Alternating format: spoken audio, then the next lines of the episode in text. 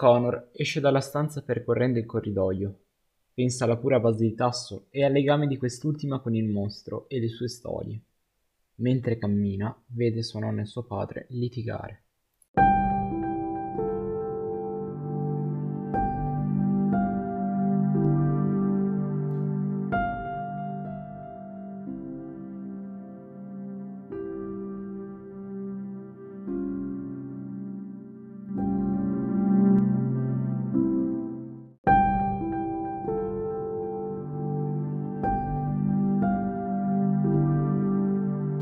Il padre si avvicina a Connor e iniziano a parlare della sua partenza causata da un improvviso malanno di sua figlia.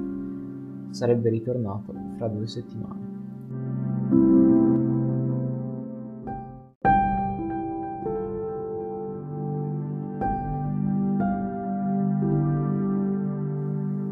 I due arrivano nel giardino dell'ospedale.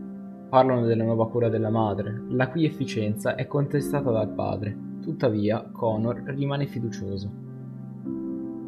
Il ragazzo lascia solo il padre, pensando al mostro e al suo imminente arrivo.